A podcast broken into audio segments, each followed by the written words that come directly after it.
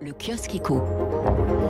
La voie du compromis, c'est la une des échos ce matin, donner du sens au mot compromis. C'est la phrase d'Elisabeth Borne mise entre guillemets à la une du Parisien et aujourd'hui en France également.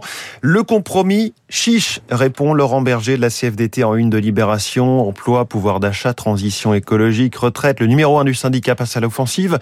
Annoncé à la rentrée le report du départ à la retraite, ce serait le chaos social, prévient-il.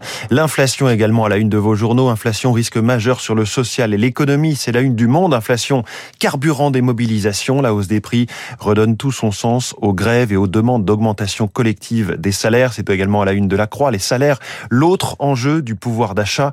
Alors que le projet de loi pour le pouvoir d'achat va être présenté aujourd'hui en Conseil des ministres, le dialogue social se tend dans les entreprises. La une du Figaro, l'État renationalise EDF. Jean-Bernard Lévy sur le départ. Dans son discours de politique générale, la première ministre a annoncé le projet de reprendre 100% du capital de l'énergéticien. Son PDG a décidé de quitter l'entreprise avant la fin de son mandat en 2023.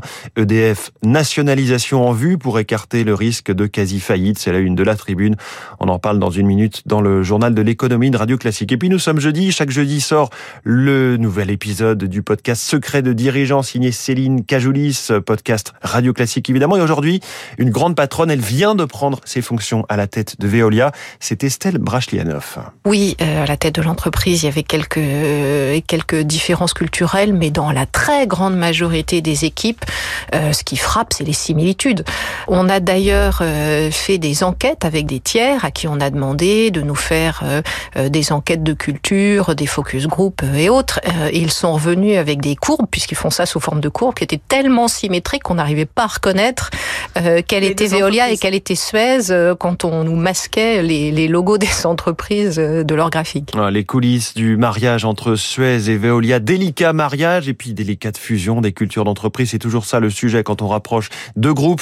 Les coulisses racontées par Estelle Brachianov qui vient de prendre ses fonctions de directrice générale de Veolia. C'est donc à écouter aujourd'hui dans vos applications de podcast et sur radioclassique.fr. L'émission s'appelle Secret de dirigeant.